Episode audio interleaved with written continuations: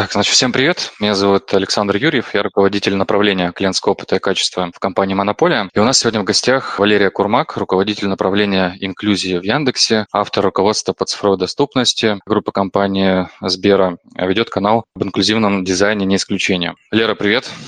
Привет. Спасибо, что, да, спасибо, что ты подключилась, нашла время. Давай, наверное, знаешь, для начала о чем поговорим. Мне кажется, наверное, будет хорошо раскрыть понятие инклюзии, ну, прям э, совсем издалека зайти, да, и расскажи, пожалуйста, почему ты вообще начала заниматься? Это, наверное, будет немножко две разные истории. Давай начнем с понятия инклюзии. Вообще, действительно, о чем мы сейчас говорим. Uh-huh. Инклюзия – это перевод с английского слова inclusion, то есть включение. Что это значит? Это значит, что создается среда, которая включает человека в социальную жизнь общества. И когда мы говорим про включение, это самое, мы говорим о том, что, например, доступный интерфейс ТикТока, он не нужен не для того, чтобы человек мог пользоваться ТикТоком. Он важен в том смысле, что ребенок, подросток, который, например, пропустит какой-то мем, он в классе в своем будет исключен, потому что он не сможет со своими одноклассниками обсудить этот мем. И когда мы, дизайнеры, разработчики, тестировщики, менеджеры, продукты, не задумываемся о том, как разные люди с инвалидностью, не только с инвалидностью, будут пользоваться сервисами, мы исключаем их из социальной жизни. Мы как бы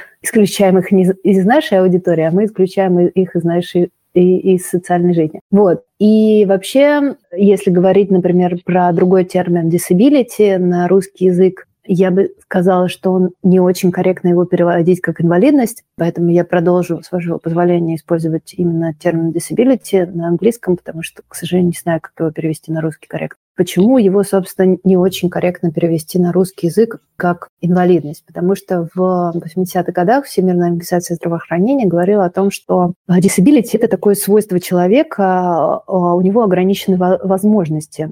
Но сегодня Всемирная организация здравоохранения имеет другое определение этого слова, и определяется оно как феномен, который возникает в тот момент, когда человек взаимодействует со средой, то есть когда он взаимодействует с физической средой или с цифровой средой, или с коммуникациями. И тут э, довольно просто привести пример, да, когда, например, у нас здание сделано в один уровень с улицей, то колясочник э, или мама с коляской заходят в здание без э, необходимости бороться за пандус. Когда такой барьер возникает, э, человек становится инвалидом. То есть мы, дизайнеры, архитекторы, разработчики, наделяем этого человека инвалидностью, когда делаем интерфейс недоступный. И если возвращаться к этому определению, здесь очень очевидно становится разница между вот тем самым disability и инвалидностью, потому что, например, человек с особенностями цветовосприятия, дальтоник, не имеет юридического статуса инвалида. Но при этом для нас, людей, которые занимаются цифровой средой, проектированием цифровой среды, такой человек вполне э, наделен disability, потому что нам нужно и важно думать о том, как он будет,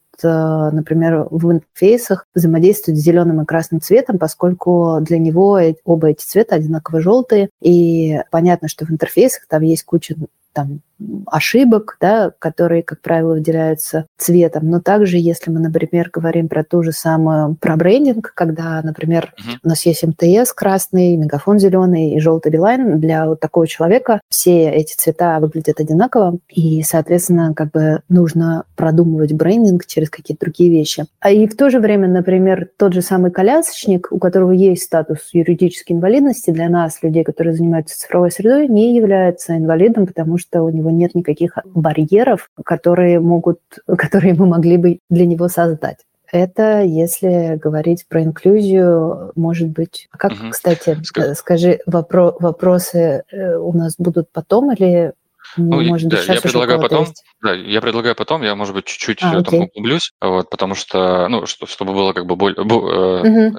четкое понимание, да, разницы. Вот мы сейчас говорим ну, именно о физических каких-то ограничениях, да, ну, то есть, например, понятно, что если ты там, ну, дальтоник, да, то там, у тебя физически есть какие-то, ну, ограничения, которые тебе не позволяют, да, вот, различать. Или, допустим, вот я помню просто запрос, с которым к тебе приходил, или, например, контекст, который может тебя ограничивать. Ну, то есть, если ты угу. знаю, водитель, например, да, и ты не можешь, я не не знаю, 100% времени смотреть в свой мобильный телефон, да, и уделять, ну, как бы этому внимание, потому что у тебя дорога, это твой главный фокус. Как бы мобильный телефон – это твой, ну, инструмент, да, который ты тоже используешь для работы. Вот если говорить про контекст, здесь может быть полезная инклюзия или нет? Или скорее это про другое? Да, действительно, есть такая довольно известная картинка у Microsoft, в которой нарисованы ограничения по слуху, зрению, моторике и нарисованы ограничения трех типов. Первое – это постоянные, например, у человека постоянно нет руки. Или, например, они временные, когда у человека сломана рука. Или когда они ситуативные, и у человека какой-то ситуации, например, вы несете пакеты в руках или держите ребенка на руках, вот во всех этих ситуациях, э, вне зависимости от э, длительности, человек будет э, использовать телефон только одной рукой и пытаться дотягиваться одной рукой до, до кнопок. Здесь очень важно то, как они расположены на экране, потому что, соответственно, если как-то не так, то человек не сможет использовать вторую руку для того, чтобы что-то сделать. Такая же ситуация, например, со многими из нас сегодня, когда мы работаем постоянно на каких-то звонках, и мы точно так же, как глухой человек, мы не можем, например, прослушивать голосовые сообщения. Нам очень важно, чтобы они были переведены в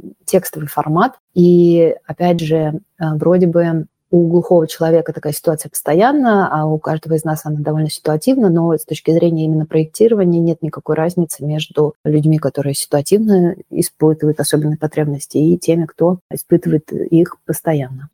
Расскажи, пожалуйста, почему ты этим занимаешься? Ну, как давно, как ты вообще к этому пришла?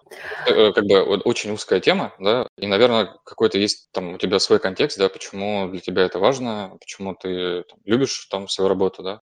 Вообще я по образованию инженер-электроэнергетик и 6 лет занималась проектированием противоаварийного управления, защитила кандидатскую. И как вы думаете, чем являлся результат моей работы. Когда, и поскольку я работала с докторами наук, э, им просто было прикольно заниматься разработкой каких-то вот э, моделек, а мне очень важно было видеть результаты, и я тогда много работала волонтером, и в том числе я работала с детьми, и я видела этот результат мгновенно и получала такую довольно большую отдачу и заряжалась от этого. И я вот поняла, что я хочу заниматься инклюзией, я хочу заниматься доступностью. Начала двигаться в этом направлении, поступила на стрелку и всячески пыталась там вдохновить своих э, коллег на занятия тоже инклюзией, но как-то тогда, это был 2014 год, это было совсем не модно, и мне говорили, что это не секси, вот, а очень забавно, что сейчас мне со стрелки звонят и говорят, что вот они там отдельный курс планируют сделать. Это очень круто, на самом деле. Я очень рада. И если говорить там long story short, мне довольно повезло. Получилось так, что Сбербанк в 2016 году хотел решил стать э, доступным для людей с инвалидностью, они сделали очень правильное действие, не просто начали идти что-то делать, и уж тем более не для галочки, а очень продуманно сделали исследование, которое я тогда руководила. Мы его проводили 9 месяцев. Мы изучали аудиторию в физическом мире, какие у них есть проблемы, с какими проблемами они сталкиваются в офисах. На базе этого исследования я написала гайдлайн о том, как проектировать офисы. Причем гайдлайн, он называется «разумное приспособление», потому что он не тупо, не слепо следует э, СНИПам и ГОСТам, а комбинирует э, обслуживание человека, когда мы продумывая весь пользовательский сценарий, комбинируем, где человеку нужна доступная физическая среда, а где ему нужен клиентский менеджер, который, например, его проводит до банкомата или для, до окна, потому что пользователи нам как раз тогда говорили, что плитка, может быть, это хорошо, но и, и не все, все ей на самом деле пользовались. Но гораздо удобнее, когда я захожу, говорю, привет, я не зрячий, и меня проводят к тому окну, которому мне нужно. Соответственно, мы изучали физическую среду, мы изучали цифровую среду на основе исследования по цифровой среде. Я написала гайдлайн по тому, как проектировать цифровые сервисы. Он открытый, его можно посмотреть. И очень круто, что Сбербанк тогда поделился этим гайдлайном, потому что это ну, большой такой вклад для всего нашего сообщества. И последний кусок, э, который мы изучали, это была коммуникация, то, как обслуживают людей в отделениях, как их правильно обслуживать. И здесь, соответственно, тоже я написала два документа. Один документ – это этика, потому что, к сожалению, очень мало у кого в России есть э, опыт взаимодействия с э, людьми с инвалидностью. Мы не ходим с ними в детский сад, мы не учимся, у нас отдельная школа, и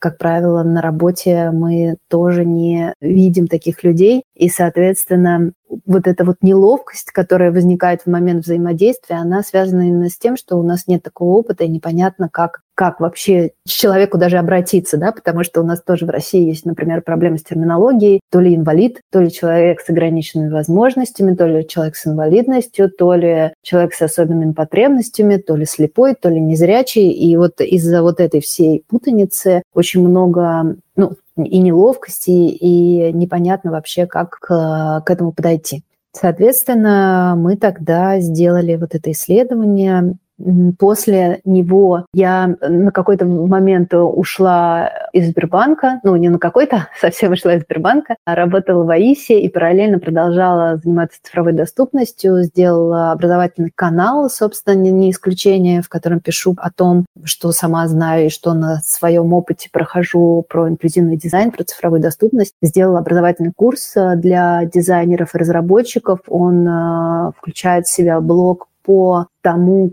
кто вообще такие люди с инвалидностью, какие у них есть потребности. Например, у нас есть очень классная лекция от девушки, у которой дислексия, и она рассказывает, как, ну, что это такое, как, как это вообще происходит, о том, что, например, что буквы крутятся относительно вер- по вертикали и по горизонтали. И вот, например, Q и B или D, получается, вот они из-за того, что мозг их крутит, они слепливаются. Там есть блок по теории, мы делаем домашку, и последним, последней частью тестируем все, что ребята в домашке сделали с реальными пользователями, получая от них реальный фидбэк. Прямо сейчас идет конференция по цифровой доступности, которую я сделала и которую сейчас уже идет второй раз. Темой этой конференции пользовательский опыт. Мы пригласили разных людей, незрячих, людей с остаточным зрением, людей глухих, людей с астеническим синдромом, людей с нарушением моторики, чтобы они рассказали, как они пользуются разными интерфейсами, с какими барьерами встречаются. Завтра завтра у нас как раз будет э, пользователь с астеническим синдромом. Это когда у вас очень сильно перегружается мозг от любой информации, звуковой или визуальной. Он будет как раз рассказывать, как он подстраивает под себя компьютер, мобильные телефоны. В четверг у нас будет глухой пользователь. Ну и прямо сейчас я, если заканчивая говорить о себе, я работаю в Яндексе. Пришла туда год назад. За это время мы успели сделать такси доступным для незрячих. В ноябре прошлого года был запуск. Сейчас э, продолжаем работать над адаптацией следующих сервисов. Очень жду релизов.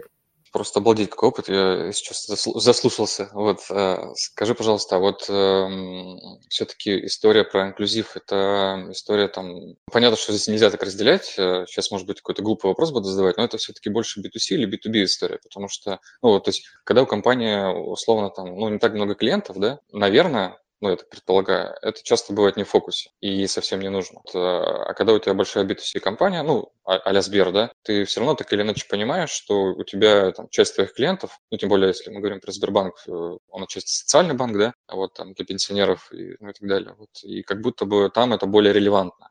Или я ошибаюсь? Ну, то есть э, Вообще, почему, собственно, я сделала образовательный курс? Потому что я абсолютно уверена, что инклюзия – это история про образование, потому что, например, если супер-супер утрировать и свести требования к дизайну для доступности для слабовидящих, то это будет два пункта – контрастные цвета и адаптивная верстка, чтобы можно было масштабировать контент э, столько, сколько тебе нужно, до размеров э, мобилки. Вопрос, как бы, контрастный шрифт – это инклюзия или это просто хороший дизайн? Кажется, что второе. И то же самое касается разработки подписывать э, в коде элементы – это не как бы инклюзия, это правило, просто правило хорошей верстки. А семантическая верстка – это просто правило хорошей верстки. И когда мы как бы мы реализуем вот эту ту самую доступность, да, вот когда мы говорили о том, что есть э, пользователи, которые постоянно ограничены, есть пользователи, у которых ситуативное, временное disability. Uh-huh. Когда мы думаем про вот этих э, экстремальных пользователей, мы закрываем огромное количество ситуаций для людей, у которых нет постоянной disability. И ты вот говорил о B2B, да, но B2B — это уже люди. И если мы, например, делаем неконтрастные шрифты, мы, во-первых, делаем работу человека больше устает во время работы с интерфейсом. Во-вторых, даже если у человека нет юридической инвалидности, огромное количество людей имеет пониженное зрение, и тоже им сложно разглядывать такие шрифты. Поэтому, когда мы э, делаем интерфейс доступный с учетом правил, требований доступности, мы просто делаем хороший интерфейс. Угу. Звучит как это, бальзам на душу. Так, э, хорошо. Скажи, пожалуйста, вот если мы говорим про именно инвалидность, да, как, когда есть какое-то объективное физическое ограничение у человека, он, не знаю, или слабовидящий, или там, совсем слепой, насколько нужно вникать в какие-то медицинские, именно в медицинскую историю, да, вот э, насколько нужно погружаться там в ту болезнь, да, которая есть у человека, или происходит просто исследование, да, то есть, ну, условно, ты ищешь человека, который вот имеет такой контекст, да, имеет такое ограничение, вместе с ним пытаешься спроектировать, э, не знаю, интерфейс или, или какой-то сервис. Как, как это обычно бывает? Тут э, два момента. С одной стороны, кажется, что можно вообще не погружаться в пользовательский опыт, потому что есть стандарты, и в них четко прописано, что нужно делать. Есть э, международный стандарт Web Content Accessibility Guideline, в котором, который развивается, и в котором четко написано, что нужно делать. Там есть, например, требования по контрастности, там есть требования разные там, по использованию цветов, э, есть требования по коду. И вроде бы кажется, что ну, этого достаточно, можно не исследовать пользовательский опыт, но мы как раз на курсе начинаем а, блок с именно погружения в пользовательский опыт, потому что, ну, например, возьмем доступность для незрячего человека. То, как человек воспринимает интерфейс, совершенно по-другому происходит, чем у зрячего. А незрячий человек воспринимает интерфейс на слух, то есть ему специальная программа экранного доступа, которая есть в каждом мобильном приложении, зачитывает все, что есть на экране. То, как люди воспринимают эту информацию, она тоже довольно сильно отличается, потому что, например, незрячие люди, они с невероятной скоростью увеличивают скорость воспроизведения, и зрячие люди, они даже не могут разобрать, что вообще там произносится. Следующая история – это про то, как люди незрячие, например, управляют интерфейсами, потому что в режиме вот этого как раз работы программы экранного доступа меняются жесты и те свайпы, которые мы используем для зрячие используют для э, управления интерфейсом, они уже не работают в режиме в voiceover или токбека. Это программы для как раз iOS и Android. Соответственно, для того, чтобы проектировать, все-таки нужно понимать, а как человек взаимодействует с этой штукой, а как э, он будет э, управлять. А если мы говорим, например, не про незрячих, а про слабовидящих людей, там есть всякие моменты, которые, вот если ты не знаешь про польский опыт э, людей с инвалидностью, тебе они не будут казаться такими уж самоочевидными. Например, возьмем выпадающие списки. Вот когда человек с ослабленным зрением пытается навести, он зумирует экран, то есть он его как бы увеличивает. И с выпадающими списками довольно частая проблема, потому что как только ты куда-то с него чуть-чуть отводишь э, мышку, соответственно, выпадающий список сворачивается, а у тебя весь экран зумирован, и ты, тебе как бы опять нужно все уменьшить, попытаться попасть в тот элемент, потом опять увеличить, а если ты совсем э, слабовидящий, то ты даже не можешь уменьшить. В общем, это довольно такое тяжелая, страшная штука. И вот как раз мы на курсе первые две лекции, первые два выходных, мы зовем разных людей, вот э, как я говорила, да, там, с дислексией, незрячих, людей с нарушением моторики, для того, чтобы они рассказали про то, с какими вот барьерами они сталкиваются, потому что на самом деле они не очень очевидны но при этом вот э, идет какое-то именно изучение, ну, то есть если мы говорим про ну, то есть я понимаю, что вы изучаете, когда, ну, опрашивая, да, ну, по сути, пользователя, какие у него есть ограничения, да, и понимая его контекст. Но есть ли какое-то, не знаю, более такое глубокое медицинское вот, исследование? А не зачем? опытом? Не, не, я не знаю. Вот я как раз... Э, ну, кажется, что не очень понятно зачем. Угу. Мы же интерфейс проектируем. Вот в этом смысле, опять же, да, вот почему кажется, что disability – это все-таки феномен при взаимодействии со средой, потому что на самом деле абсолютно не важно, какой человек. Главное, чтобы для нас, тех, кто проектирует, он мог этим пользоваться. Для этого нам, например, совершенно не важно, человек незрячий, потому что у него диабет, или потому что он в детстве играл и взорвал в руках бомбочку. У меня такой есть знакомый незрячий. В целом, какая разница? Вне зависимости от того, какие у него медицинские особенности, нам важно, что этот человек не может пользоваться, воспринимать интерфейс визуально. Или, например, в целом нам, в общем-то, не очень-то важно, например, у человека нет руки, или, например, он парализованный. Uh-huh. Потому что и тот, и другой человек будет пользоваться интерфейсом без мышки. И опять же, нам не важны прям супер какие-то медицинские особенности, а важно вот как, э, как, как человек будет пользоваться. Угу, да, все. Понятно, спасибо. Так, прежде чем перейти вот э, к блоку кейсов, я предлагаю чуть-чуть остановиться и ответить на несколько вопросов. У нас э, традиционно э, можно задать вопрос или в том чате, который прикреплен вот последним постом в Телеграм-канале, или можно поднять руку и, собственно, вопрос свой задать. Вот, я вижу, что руку тянет Александр Алексеев. Саш, сейчас тебе дам слово. Ну, добрый вечер. Я сижу хочу попытаться э, вернуться, ну, не попытаться, мне бы хотелось э, послушать ответы относительно бизнеса. Вот я для себя отметил два кейса. Первый кейс, где инклюзивность – это инвестиции. Например, это инклюзивность в Сбербанке, где идет работа с пандусами. Это одно там вот и все остальные. Ну, то есть изменение офиса – это глобальная инвестиция, под это нужны деньги. Что это дает? Есть ли смысл инвестировать в эту историю или это абсолютно нематериальная вещь? Второй момент – это инклюзивность, это не инвестиция. Ну, например, был пример с гайдлайном по цветам для интерфейса. Тут другой вопрос. Меняет цвета интерфейса или цвета бренда – это не заэффектит ли э, ну, масс-сегмент? То есть с этой стороны как-то эта история ресечилась так, давай я попробую повторить, как я поняла твой, твои вопросы. Первый вопрос, приносит ли деньги адаптация, правильно? Да. А второй вопрос, меняет ли изменения что-то для других людей? Ну, например, да, понижает привлекательность.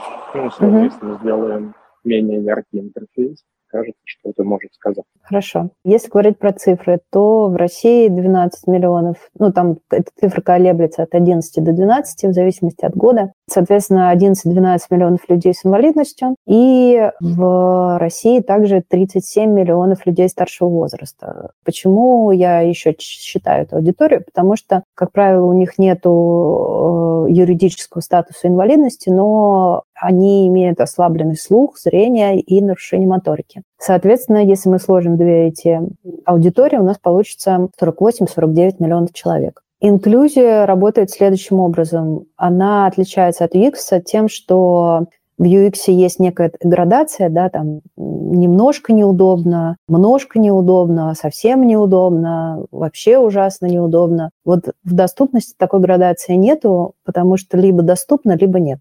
Вот я либо как бы могу банком воспользоваться, либо нет. Соответственно, незрячий человек, выбирая банк, ну, не может выбирать из недоступных банков. Он будет выбирать только из доступных. То же самое относится к доставке еды, к аптекам, к всему чему угодно. Соответственно, люди вообще с инвалидностью, они ничем не отличаются от э, людей без инвалидности. Они учатся, они работают, они заводят детей, они берут ипотеки, и они ездят в отпуска, даже незрячие люди, они занимаются спортом. Там э, вот как раз э, в Сбере, например, работает незрячий тестировщик, который там занимается скалолазанием, ходит э, на сплавы. У меня с ним был, есть подкаст. Вот. Соответственно, все эти люди, они тратят деньги, и как бы они либо будут вашими клиентами, потому что сервис доступен, либо не будут. Тут как бы все очень просто. Можно уточню? да. чтобы далеко не уходить. Но не у всех же э, людей с инклюзией там, ну, с у людей ага. с инвалидностью полностью отсутствует функционал. Ну, то есть они, например, незрячие, есть слабо зрячие. И, соответственно, да, у них свои потребности. Вот. И выбирая э, задачи из бэклога, то есть, ну, условно, у меня там две задачи. Решить проблему массовую решить проблему для более узкого сегмента. И вот э, хотелось бы понять, если я решу проблему для более узкого сегмента, это заэффектит не сильнее, чем если я решу массовую проблему, или нет. То есть вопрос в инвестициях ресурсов, инвестиции ресурсов и времени. Я бы тут ввела еще один параметр – это уязвимость человека. Да, возможно, с точки бизнеса вы заэффектите на большее количество людей. Но если мы говорим про незрячих людей, они оказываются в наиболее уязвимой ситуации, они не видят тотально, и для них реализация доступности, она важна как ни для кого другого. И как бы тут возникают вопросы, ну, такие морально-этические, как бы, если важен важны только бизнес и метрики, то ну окей. Вот, если важны все-таки люди и пользователи, то можно выделить э, небольшое количество ресурсов на то, чтобы вот эту вот уязвимую аудиторию все-таки включить в социум. Понятно. Подсказать, э, результатом э, внедрения инклюзивности в Сбере был какой-то финэффект? Финансовый эффект? Да, да. Как я уже сказала, тут все очень просто. То есть э, в Сбербанке есть довольно много людей с инвалидностью, которые берут ипотеки. Есть люди, которые берут кредиты, есть люди, которые делают вклады. И, соответственно, как только эти люди могут пользоваться сервисом, они это делают. Ну, то есть вы это увидели? по результату да. внедрения.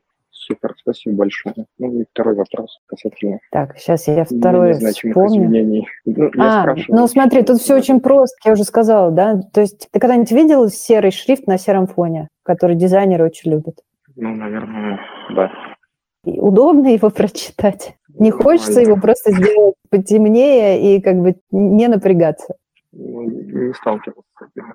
Хотел, чтобы ну, э, обрати внимание, когда, вот сейчас, например, когда будешь видеть белый шрифт и желтый, на желтом фоне или, например, желтый шрифт на белом фоне. В общем, если как бы у вас более-менее хорошее зрение, то действительно вы на такие вещи не обращаете внимания. Но если оно хотя бы чуть-чуть ухудшенное или вы устали, то на такие вещи начинаешь обращать внимание или хочется сделать шрифт покрупнее, потому что сложно разглядеть, потому что шрифт не контрастный. То есть очень сложно, делая более хороший дизайн, сделать делать что-то плохо для массовой аудитории. И более того, очень многие штуки, которые были придуманы изначально для людей с инвалидностью, ими пользуется сейчас массовая аудитория. Например, Т9.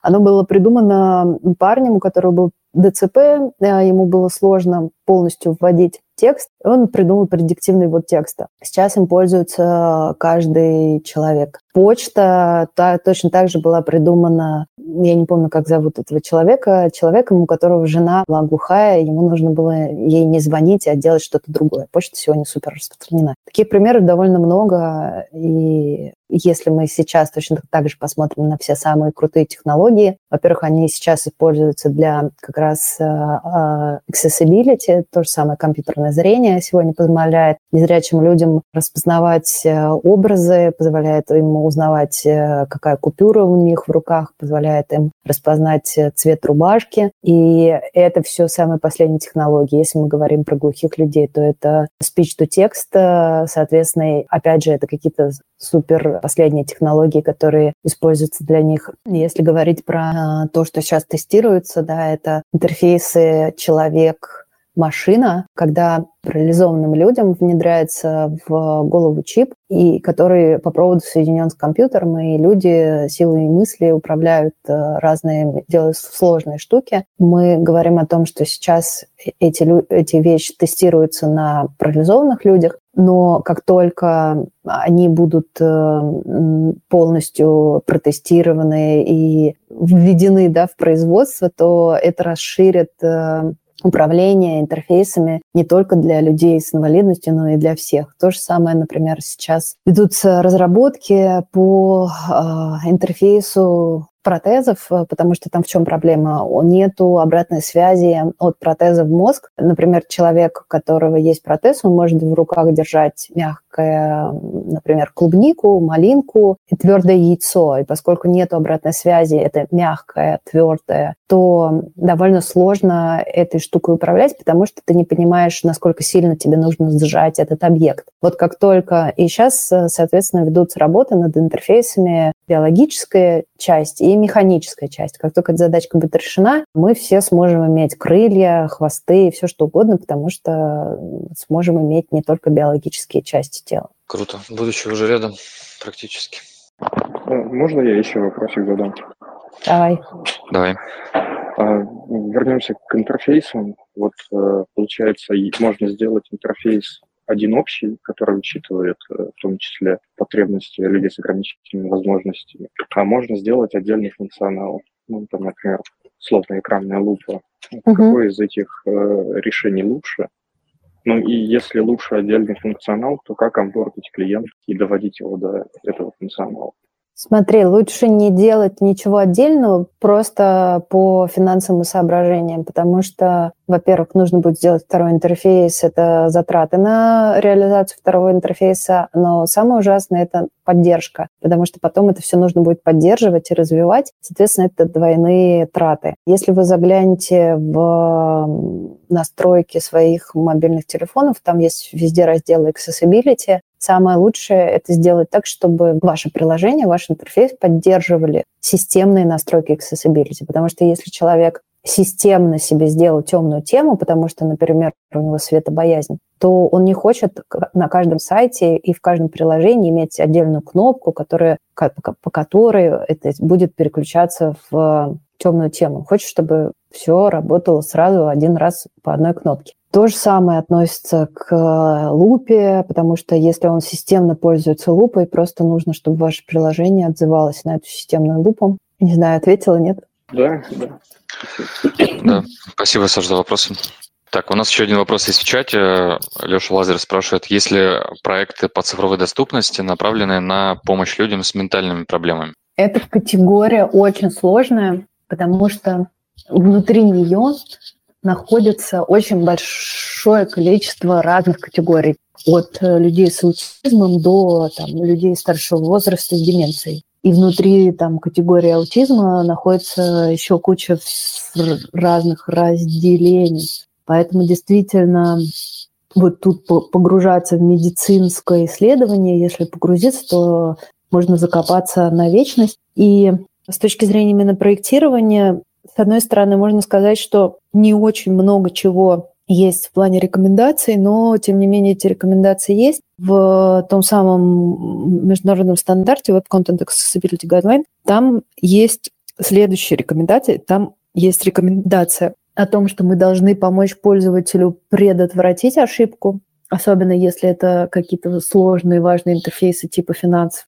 Там есть э, рекомендация о том, что если все-таки человек совершил ошибку, ему нужно помочь ее исправить. И есть разные рекомендации по информационной архитектуре, я бы сказала, наверное. То есть по логике, по навигации, по тому, как писать тексты, какие-то такие вещи. И если на них посмотреть, все, что я перечислила, опять же, да, это история просто про хороший дизайн и про хороший UX, но в чем, в чем особенность да, людей с инвалидностью? Потому что если человек без инвалидности, он, скорее всего, помучившись и поругавшись матом на вас, задача справится, то человек с инвалидностью, скорее всего, нет. То есть, например, если очень неконтрастный текст, там, серый на сером, не виден всем, но как бы люди без инвалидности как-то там что-то прочитают. Человек с инвалидностью, слабовидящий, он ну, совсем не сможет прочитать. Если как бы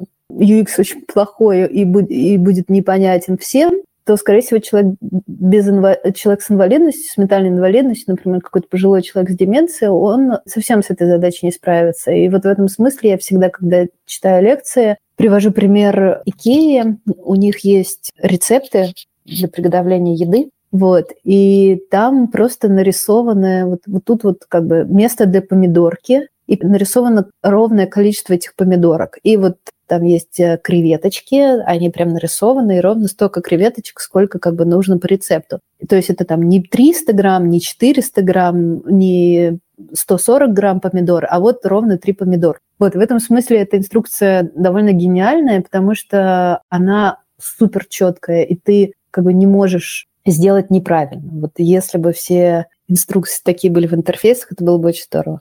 Спасибо. Так, я предлагаю перейти к кейсам. Вот, я даже не знаю, вот, наверное, твой выбор, да? Можешь, пожалуйста, рассказать, может быть, какой-то есть любимый кейс, про который ты рассказываешь, не знаю, наиболее успешный или наиболее интересный, вот, который произошел в твоей жизни или который ты решила? Ну, помимо тех публичных, о которых мы знаем, там, по Сберу и Давайте, наверное, все-таки про Сбер, потому что там были исследования, и, наверное, э, поскольку вот тут мы про пользовательский опыт все и про клиентский, то, наверное, это будет для нас наиболее близко. Мы проводили исследование тогда, когда его делали в 2016 году. В чем там была уникальность этого исследования? В том, что мы исследовали разные аудитории. Мы исследовали то есть ты, когда пытаешься, хочешь сделать инклюзивный сервис, у тебя не просто какая-то масса людей, во-первых, довольно специфичная, во-вторых, внутри этой аудитории есть свои какие-то разграничения. И мы проводили, соответственно, глубинки с слепыми людьми, со слабовидящими людьми, с колясочниками, с глухими людьми. Ну и само исследование, я его там тогда называла 360, потому что, с одной стороны, мы исследовали супер разных людей, с другой стороны, мы исследовали разные методы, использовали. У нас были количественные и а, опросы, и глубинки, и у нас были полевые исследования, когда мы ходили с этими людьми прям в отделении и смотрели, как они пользуются чем-то. Мы смотрели внутреннее обращение, то есть оно было прям такое супер объемное. Наверное, важно, тут немножко могу рассказать про то, как вообще проводить исследования с такими людьми. Очень важно, мне кажется, начать с этикета, потому что действительно непонятно, а как к человеку подойти? Например, а как незрячему человеку дать о себе знать, что вот я вообще тут, и меня зовут так-то и так-то. Вот. Например, нужно знать, что если вы делаете исследования с глухими людьми, то лучше всего приглашать на такие исследования переводчиков жестового языка, потому что глухие, они в основном говорят на жестовом языке, и, соответственно, вам понадобится вот такой вот переводчик. Вот. Если вы проводите какие-то UX-исследования, то тоже тут есть свои особенности, потому что, как правило, люди работают, э, ну, как-то у них настроено уже все. И если вы хотите проводить, например, какие-то тесты, лучше это делать прямо на э, устройство таких людей, потому что там воспроизвести, мы хотя и вот и делали, когда я работала в Сбербанке, мы приглашали людей на тесты, но воспроизвести как бы в лабораторных условиях то, как у человека там какая-нибудь программа настроена или как, как у, у него вообще выстроен интерфейс, довольно сложно. Хотя в целом и можно. И если говорить про какие-то инсайты, которые мы тогда получили, я, когда шла в это исследование, я была абсолютно уверена, что основные проблемы у людей — это пандусы, но выяснилось, что основные проблемы — это не пандусы, а именно стереотипы о людях с инвалидностью, потому что ну, как бы эти стереотипы начинаются с того, что люди не понимают, что перед ними вообще человек с инвалидностью. То есть, например, глухому человеку могут сказать там, ты не слышишь, что ли? И да, он не слышит. Или, например, слепому человеку могут сказать, иди, пройди вот в то окно. Ну, как бы он не знает, в какое то, где оно находится. Ну и, кстати, у меня тоже бывали такие ситуации, когда я там своему, например, незрячему коллеге говорила, вот возьми красный чемоданчик. Понятно, что он никакой красный чемоданчик не видит. Вот, соответственно, мы выяснили, что вот эти стереотипы, они мешают вообще понять, что за человек перед тобой и как с ним взаимодействовать. И вот если мы вот эту проблему решим, то на самом деле очень большое количество и других проблем решится. В частности, даже вот если мы говорим про интерфейсы, то в вот этот международный стандарт Web Content Accessibility Guideline, он построен на четырех принципах. Первый принцип – это что ваш интерфейс можно воспринять. Ну, то есть, если мы подумаем о людях, про разные типы людей, да, например, мы подумаем, окей, так, э, кто у нас воспринимает интерфейсы? Например, незрячий человек, как он будет его воспринимать? Он ну, его будет воспринимать на слух, значит, мы должны продумать, как он это будет делать. Или, например, как глухой человек будет воспринимать аудиоконтент. Ага, он не сможет его услышать, значит, мы должны продумать альтернативную текстовую версию есть вообще вот люди, то в целом не обязательно знать даже вот эти все стандарты. Достаточно просто представить, как люди будут, например, воспринимать контент, как они будут им управлять. Вот, как-то так. Угу. Скажи, пожалуйста, а вот ну, в России относительно не, ну, недавно, да, стал такой фокус на инклюзивность. Вот как далеко мы отстали от э, там, наших западных коллег? Или мы где-то там вровень с ними идем?